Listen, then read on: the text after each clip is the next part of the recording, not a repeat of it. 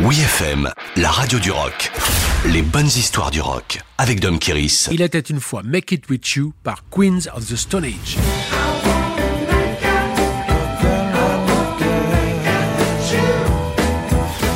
Déclarée chanson la plus sexy de l'année 2007, Make It With You raconte bel et bien une torride d'histoire d'amour.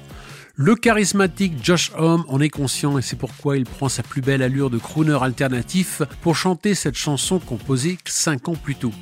En effet, elle a été entendue la première fois en 2003 lors d'une des fameuses Desert Sessions, chère au leader de Queens of the Stone Age. C'est là, au studio Rancho de la Luna, à la frontière du désert californien, que le chanteur réunit depuis 1997 un collectif de musiciens adeptes du stoner rock pour jouer des nuits entières sous hallucinogènes.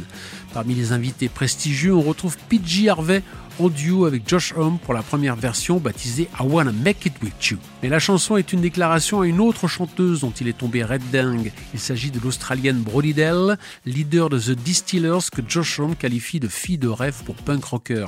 À l'époque, elle était mariée à Tim Armstrong du groupe Rancid qui la poursuivra pour adultère, photo publiée dans la presse musicale à l'appui. Comme le racontent les paroles, une histoire d'amour entre deux personnes ne s'explique pas. Je veux le faire avec toi n'importe quand et n'importe où. Finalement, la nouvelle version paraît sur Era Vulgaris, le cinquième album des Queens of the Stone Age en 2007. Dans les chœurs, il y a bien sûr Brody Dell, l'amour de Josh, qu'il demande en mariage cette année-là.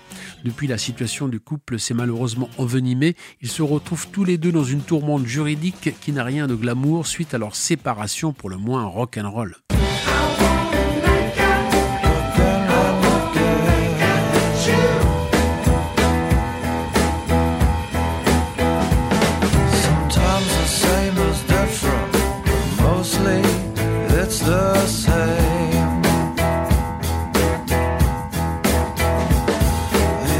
mysteries of life.